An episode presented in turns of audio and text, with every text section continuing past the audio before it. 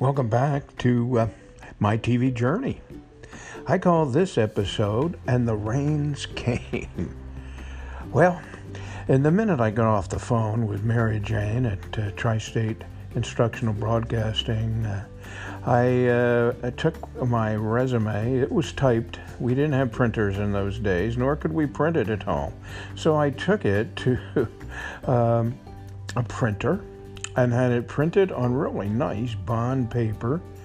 And I put on my very best suit the next day, new tie, and I was ready for my first real job interview. I got in my car as the heavens opened immediately. This is a bad omen. A torrential downpour. This was either a good or bad sign. I couldn't decide as I drove toward my adventure. I had to take a ferry across the Delaware to Chester, PA, and then drive to Ridley Park, wherever that was. Well, I'll tell you, my appointment was at 2 o'clock, and I left at 11 a.m. just to make sure I got there. I figured it would be an hour trip. Of course, we didn't have, navigation systems in our cars in those days either. We had these things called maps. Now, and a lot of kids don't know what they are, but they're like these pieces of paper with pictures of places on them and roads. Anyhow, just to make time, I left early, and the deluge continued all the way. The ferry was on schedule, and the crossing was uneventful. And now the real fun began. In 1968, and well before we had all these devices to help us track things, I started my journey. I pulled over, I looked at a map for a hint, and where the heck is Ridley Park?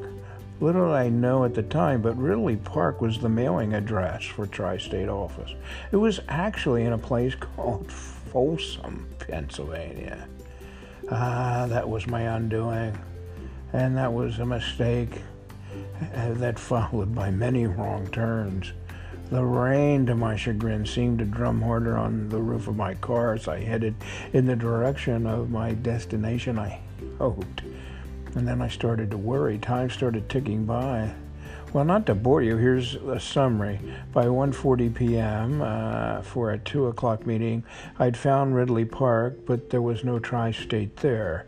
No one in a gas station attendant ever heard of Tri-State. I got soaked at a payphone, and the information operator could not find any listed number in the white pages or yellow pages or orange pages. I was hopelessly lost. I was sweating profusely in my new suit. At 2:30-ish, I finally found the Tri-State office with the help of a local policeman. I dashed inside through the rain. Good grief! The door to my future was locked. The office was dark. Oh my goodness. I stood there in the rain, soaked, not believing that I failed. I failed.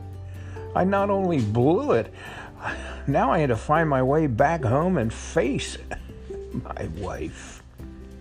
I will be back again. This journey is going to continue about Tri-State. Join us, won't you?